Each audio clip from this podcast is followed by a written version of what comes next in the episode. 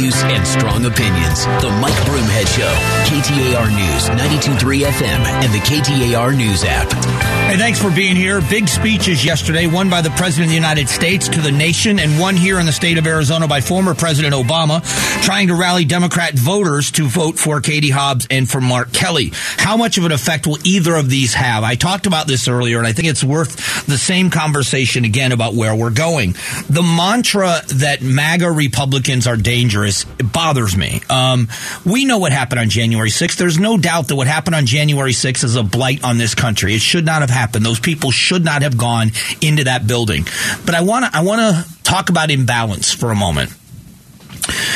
When you would see um, a Black Lives Matter rally and you would see people marching in the streets for what they believed was uh, abusive behavior by police officers in neighborhoods of uh, in certain parts of town, especially with people of color. So Black Lives Matter, after George Floyd, they marched in the streets. And many times, many times, those marches turned violent. Um, and it was important for the media to make the designation, and they did. Um, and I think they did the right thing by doing this, by calling them mostly peaceful protests, because they wanted to make sure that the, the voices of the people that started the rallies and the people that were just there to have their voices heard were not lumped in with the violent people, which they said were the minority of people doing it, that it was the smaller number of people that were making the larger body look bad. And so what they did was call them mostly peaceful protests. That's where we got that phrase from. They're mostly peaceful protests. We had Democratic lawmakers making those statements. We even had the vice president of the United States when she was in the United States Senate. She even was raising bail money for people that had been arrested at these protests. Many times they were violent. They were they were destructive. They burned things, they broke things, they stole things. But it was the small minority of people in the crowd that was acting badly. And they wanted to make sure they made a clear designation that the vast majority of people in the Black Lives Matter movement are peaceful people that are just demanding reform and change in policing. Now, I will tell you, I disagree completely with their premise. I do. I am a supporter of the police and a loud and proud supporter of the police. So I didn't agree with their premise, but I agree with their right to assemble and protest. And I also agreed that you shouldn't take people that are behaving badly and lump them in with everybody and say everybody's bad. I was very consistent in saying that too. So January 6th, if you go and look what happened on January 6th, it was a small minority of people that went into the Capitol. The vast majority of people at that protest stayed outside of the Capitol building, but it was not billed as a mostly peaceful protest. It was an insurrection, and it was a group of people that are a threat to democracy. They are trying to steal the vote. They were trying to overturn the election. And I will tell you in all honesty, after seeing that, that pack of idiots that went into that uh, Capitol building and the ones that were doing the damage and stealing the podium and putting their feet up on desks and, and howling at the moon in a loincloth. I thought if those people could take our democracy, our democracy is pretty weak, but it's become a mantra. And the mantra has been that MAGA Republicans are dangerous and a threat to democracy. So I want you to I want you to listen. This is the President of the United States in his speech yesterday. Lies repeated over and over to generate a cycle of anger, hate, vitriol, and even violence. In this moment, we have to confront those lies with the truth. The very future of our nation depends on it. You had President Obama saying more people are going to get hurt talking about. And listen, I I'm someone that calls out violence. I don't agree. If you want to go and watch ballot eh, watch ballot boxes, fair enough. When you're doing it in tactical gear, you do look intimidating. I'm calling out my side of the aisle. I don't agree with ballot with ballot watchers. I'm not an election denier, but they are on my side of the aisle. Now I don't know who these people are. I have no idea who they are because their faces are covered. But the election denial in the 2020 election was from the right side of the aisle. But election deniers have happened. Hillary Clinton denied 2000, said that George W. Bush was appointed, not elected. And I'll keep screaming this from the rooftops. She said Donald Trump was an illegitimate president. She also released a video about a week ago that says the 2024 election is in danger of being stolen by the Republicans because they are in cahoots with the right wing radical Supreme Court to steal elections. So if you're going to talk about election denial, we got to be fair. We're talking about imbalance here this tired, dangerous thing. This is how you marginalize people. You marginalize people then you call them dangerous. What they used to do is call them subversives. Remember, they went after the communists. In, in, I think it was in the '60s. They were talking about the communists and the subversives and the people that would undermine our government, and that's how they scared people about everybody they disagreed with. This has happened on both sides of the aisle.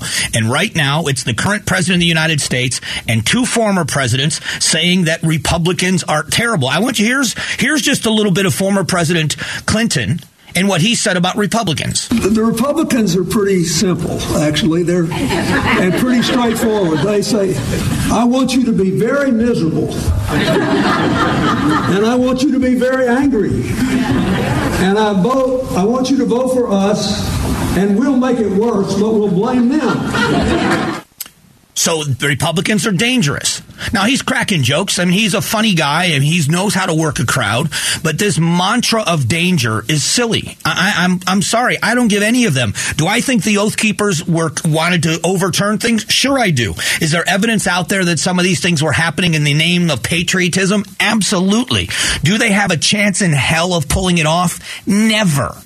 President Obama himself, before the 2016 election, when President Trump was questioning what those results might be, came out and told America an American election has never been stolen and it never will be. Now I'm paraphrasing his words, but that's what he said. And then after Donald Trump beat Hillary Clinton and the Russian collusion claims, which led to four years worth of congressional investigations, speaking of election denial, President Obama says he wished he'd taken the Russian thing more seriously. So which was it? Was it what he said before that elections can't be stolen? Or was it when a Democrat lost, now all of a sudden the Russians influenced the election? This has gone on on both sides of the aisle, but there's an imbalance in the messaging. You had the presidential candidate say that the president elect was illegitimate, and you had the current president of the United States and Barack Obama saying that the Russians were in on it later on and he should have done more about it. But the election deniers are Donald Trump and Kari Lake and Mark Finchem and anybody else who says they believe that the 2020 election was, was messed with. And I don't agree with them. I don't agree that the election was stolen. But their speech and what they're saying about it is no different than what was said on the other side. And now the mantra from the President of the United States yesterday is that MAGA Republicans are dangerous and a threat to democracy. The former president Obama said that Republicans, that there's going to be more people hurt because of this rhetoric. And then this is my favorite. This is this is now a, all this what I would say is fear mongering. Here's Bill Clinton. We could hold both these houses, but we have to say the right things. And we have to note the Republicans always close well. Why? Because they find some new way to scare the living daylights out of swing voters. all this stuff we've just been playing and letting you hear of how scary the Republicans are, and if they get into office, they're going to steal elections, and we're going our democracy is going to be gone. And there's a former president that says we could hold both houses, but remember, the Republicans find a way to scare the heck out of everybody. It's hilarious. It's absolutely hilarious. All right, is this the end of the Federal Reserve's rate hikes, or are we going to see more? We'll let you know what their words are leading us to believe. All of it's coming up here in just a couple of moments.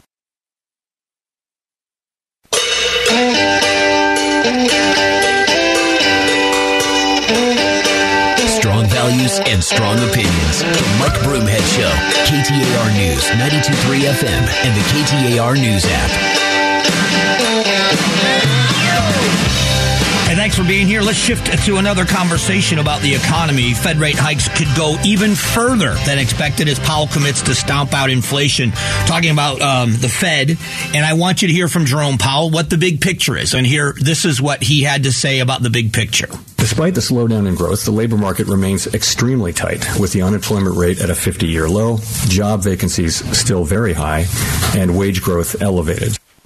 So that is the picture, which is which should be concerning to a lot of people that um, they are saying that they're going to have to keep raising rates to slow down the economy. The concern is that it's going to slow it down too much. The, you know, the stock market's down again today. It's just above 32,000. At one point, it was up around, what was it, 37, I think.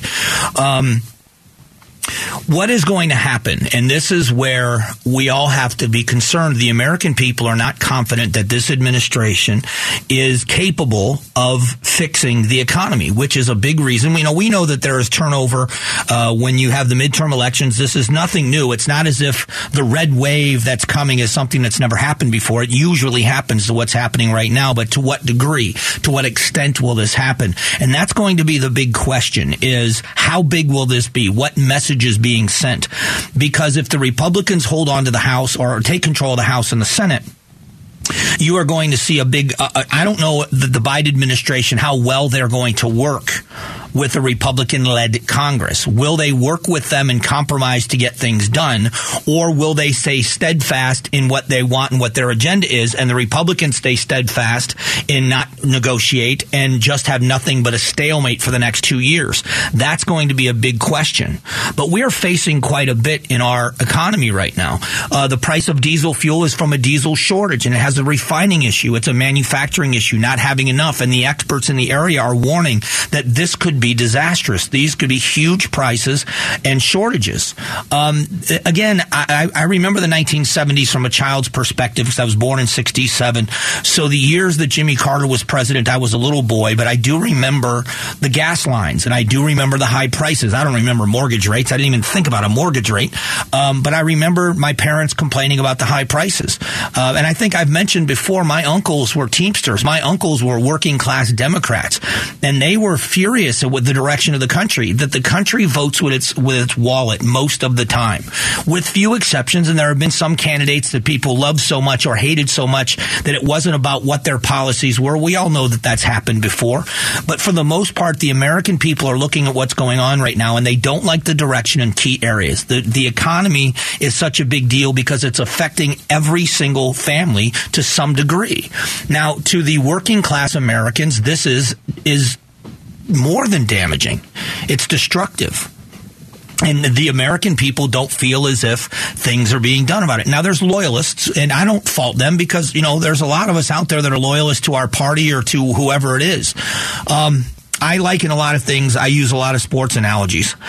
Um, I am a fan of the Arizona teams. I'm, a, I'm an Arizona Cardinals season ticket holder. Um, there comes a time when you stop you don't stop your support of the team, but you question the leadership you know? And and so with what's going on with the Arizona Cardinals there are a lot of people out there that are wondering if the leadership the head coach of the team is the right person for the job. There are many people that are saying you know what there is so much talent on the offense of the Arizona Cardinals that they should not be this anemic in one in one dimensional that yes there have been injuries but you have done not you haven't done a lot to overcome those injuries. And those are the questions that people are wrestling with. And much like that's happening here in the economy no one is saying that every single problem I shouldn't say no one because I'm sure there are some people that are, but the majority of people are not saying that everything that is wrong with this country is the fault of Joe Biden. That all of this inflation and all of these higher prices and fuel prices are 100% his fault. But what people are saying and questioning in leadership is what are you doing to mitigate the damage? And that's the question. Most Americans, and the Democrats have got to acknowledge this, even if they don't agree with it, most Americans believe that he is not doing anything to mitigate the damage from all of the things he blames these high prices on. Putin's price hike, even if you believe that that's 100% accurate, the American people don't believe that this president has done enough to mitigate the damage from this war. And as long as the American people feel this way, as long as the American people are looking at this, as long as Jerome Powell continues to say, we're going to have to do more, you're not going to see anything moving in a positive direction. And that's where people are frustrated. And that's why they want changes. They feel as if no one is listening to them. We are telling you we're hurting. You're telling us we're not. We are saying the gas prices are so high, it's forcing us to use our credit cards for necessities. You're saying everything is just fine and gas is lower now than it was six months ago or eight months ago or nine months ago, that we were at an ultimate high, a record high, but now we're not, so things are better. So you're not listening to us. That's how the American people feel. And it's a justified feeling. It's justified. Coming up in a few moments, we're going to talk about the city of Phoenix and police oversight. I talked about this a little earlier, and I want to go into it a little bit more because, as all major cities, we deal with crime, and at times we deal with bad behavior from people in the law enforcement commu- community. But is it essential for us to have an Office of Accountability and Transparency? And what exactly does it do? We'll talk about it next.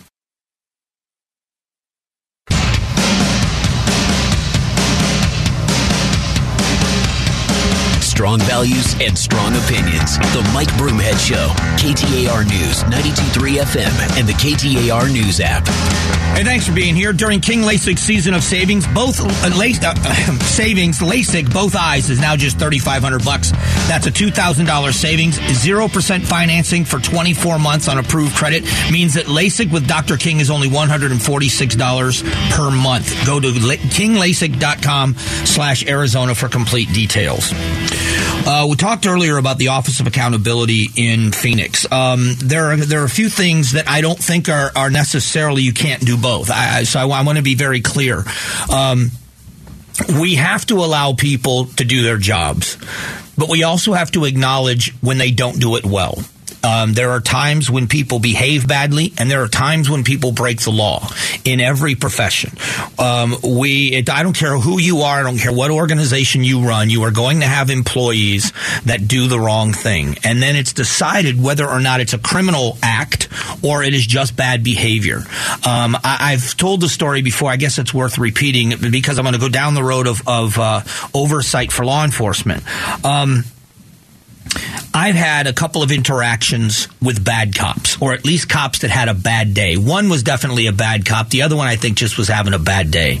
Uh, they both happened where I grew up in Florida. One was a, a, sheriff's deputy, and the other was a state trooper, was a Florida highway patrol trooper.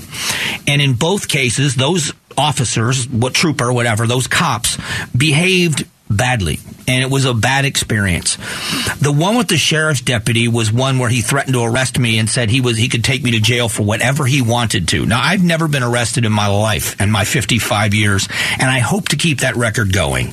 Um, but this was such a negative um, interaction that I never forgot it. For me, though, my interactions with the police have been so good. At a, at a, young age, I wanted to be a police officer because a sheriff's deputy, same agency, different cop, helped me. Um, I got beat up by a neighborhood bully pretty bad. A kid was 16 years old. I was 12, and he beat me up in my front yard just as he rode by on his bike. He jumped off his bike and beat the hell out of me in my front yard.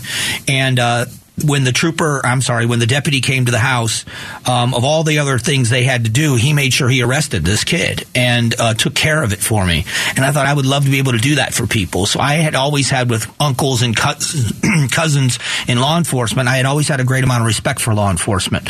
So when I had a bad interaction, when I had a negative interaction, it was really terrible where this guy threatened me and um, ended up, this cop ended up, long story short, this cop ended up going to prison not because of the interaction with me, but that's just he was a bad cop. Had no business in the profession. But it was his boss that came to the scene, that diffused the scene. It was other officers who made sure I understood that that was the exception and not the rule, that the vast majority of people in law enforcement do a very good job and they have a disdain for bad officers. Now, there is a difference between a bad cop and a cop that does the wrong thing. There's no doubt about that in my mind. Um, all of us, I think, have had, you know, I, have had interactions in my workplace where I've had to go back and apologize to people because I behaved badly. Um, and there's a difference between that and being a bad person that just does the doesn't do the job well. And when it comes to law enforcement, I think it's immensely important that we make sure they do a good job because it's such an important, dangerous, and powerful job. The story is about the Office of Accountability and Transparency, OAT, as they call it. And the director tells the Arizona Republic that. Um, they he believes that this is essential. He, he said it's more important to have monitoring if you don't have investigation because you need civilian independent eyes on this process. This is essential there is oversight boards already that exist that have civilians on it. Um, that's true. And so I don't know about the necessity of this office. I think it was a political maneuver. Um, and I think that when the um, And I'm not saying he's a political guy. I'm saying it was a political maneuver at a time when the defund the police movement was at its height. This was a way to make sure that they were listening to parts of the community that wanted to defund the police and embarrass the police quite actu- uh, uh, quite honestly that they think that the police are they call them there are people within the movement that call cops murderers with badges. Go look it up. I mean it's online. It's everywhere. That's what they call them. And every example of a bad cop that they see is an example that shows that this is how cops really are. Not the good things they do, not the accomplishments, not the busts that they make, not the people that they save, not the risks that they take. It's the ones that do the wrong thing that they label the entire agency as. So the premise is this cops investigate cops. So they do criminal investigations and they do policy investigations. They do internal investigations and they're not capable of doing that. That if you don't have civilian oversight, they are going to cover for each other and allow bad cops to continue being bad cops. And if you look at the track record, especially at Phoenix PD, that's not the case. So, is there somewhere in the middle? I don't know uh, enough about this office. It was originally set up to have authority to do investigations. And that's the way originally this office was set up. But a state law that was passed says if you are going to have an investigation into law enforcement, you've got to have a bunch of cops on there to explain the difference and explain what's happening and why it might be happening. You have to have police experience on that board in order to do it. Well, they don't want that. The, uh, expressly in the rules of the Office of Accountability and Transparency, it says you cannot work for that office or have a family member that works in law enforcement. You can't work in that office and be a law, law enforcement officer, a previous law enforcement officer officer or a family member that's a law enforcement officer. They are keeping law enforcement completely out of it, which, if you're going to do investigations, is against state law. So now it is just a monitoring office where they are just going to monitor the police investigations, and there are people that say it's necessary. What I think it does is I think on its face, it breeds doubt in whether or not law enforcement is capable of being fair when investigating other law enforcement officers and I don't know how necessary that is. Uh, I also think that it was a problem with recruiting for a while because it looked as if the city was caving in, um, and they never defunded the police. Now, I want to make sure I say this clearly. I've been to two separate events with the mayor, and if you listen to the show, I don't agree with the mayor politically on a lot of things but I've been to two events with her, and at both events, she stood very, very um, vocally and said, "We have never and we will never defund the police in the city of Phoenix." That's what the mayor needs to say. That message needs to be sent to law enforcement so officers understand they have the support of the city. And uh, if you're a bad cop, you need to go. And if you're a good cop, you need to be supported. And that's simple. It's just that simple. Um, what we're going to do in a moment is talk about uh, immigration again. Uh, there are some stories about how uh, illegal immigrants are getting into this country, but we have to talk a little bit more about the, the, the problems that exist that are not being handled. And I know it's a frequent topic, but there is so much to discuss with the sheer numbers of people that are here and the problems that it's going to lead to in the near future. So we'll do that coming up here in just a moment.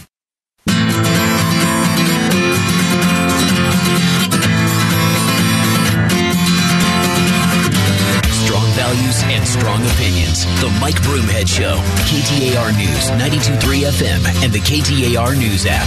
Hey, thanks for being here. A couple of headlines when it comes to the border. One is this Texas DPS special agents uncover two stash houses holding 31 illegal immigrants. Uh, all of these are located in Texas are from Mexico or Guatemala, according to the DPS in Texas. We know what that's like. We don't know what the drop. We uh, we we fully understand what the drop houses are like here in Arizona. Um, this is a great story that was written, and I believe it comes from Fox 10. And it is um, about what happens in Arizona. The United States Border Patrol has 20 sectors. Nine of them are in Arizona. Now, there are two separate Border Patrol sectors along the southern border Tucson and Yuma in Arizona. So we have Tucson and Yuma sectors. Um, and here are some of the statistics that are just shocking to me. The number of migrants crossing the Yuma border has never been higher. On average, 800 to 850 people per day. In 2019, it was 68,000 arrests. In 2020, it was 8,800 arrests, a dramatic drop from 68,000 to 8,800. In 2021, it was 114,000, and last fiscal year, They're not out yet. It's going to surpass 300,000 people in Yuma. The chief says that the immigration and border security are two separate issues and then talks about their challenge. They said in the past it had been Mexican nationals, nationals of Central America, but now we're seeing 115 different countries represented. And so as of October of 2022, he says about it was a 50-50 split between families and single adults crossing in the sector. So we are we have to realize that what's happening at our southern border is worse than it's ever been. I think we all are in agreement on that. And we continue to argue about what's happening and nothing gets done. And I said earlier that the president of the United States is wrong on this. And, uh, you know, you can be, and I'm not, but you can be a Democrat and speak up and say, I support this president but he's wrong on this issue. Um, I supported Donald Trump, much to the dismay of a lot of people, but I voted for Donald Trump twice. I thought a lot of the policies and the economic policies, especially of that president, did very good for all of the American people. We watched the economy roar. But I also called him out for some of the vitriolic things he said, especially what he said about John McCain. Uh, I was I was close to John McCain. Um, I didn't agree with John McCain on everything. As a matter of fact, we argued about a lot of stuff, which I found amazing that he would have conversations with me as if I was a colleague. But when you call, when you, when I called him out, when I called the president out for talking about, um, a dying and then a dead man, um, even after his death, to say things about him. I thought it was the wrong thing to do. And there's nothing wrong with saying I'm supportive of this. I don't agree with that. I was on the campaign trail for George W. Bush in 2004. There were things I disagreed with the president about and said them vocally. You know, now most people it doesn't matter, but I happen, you know, again, I have a radio show. You can you can support someone and disagree with some of the things they do.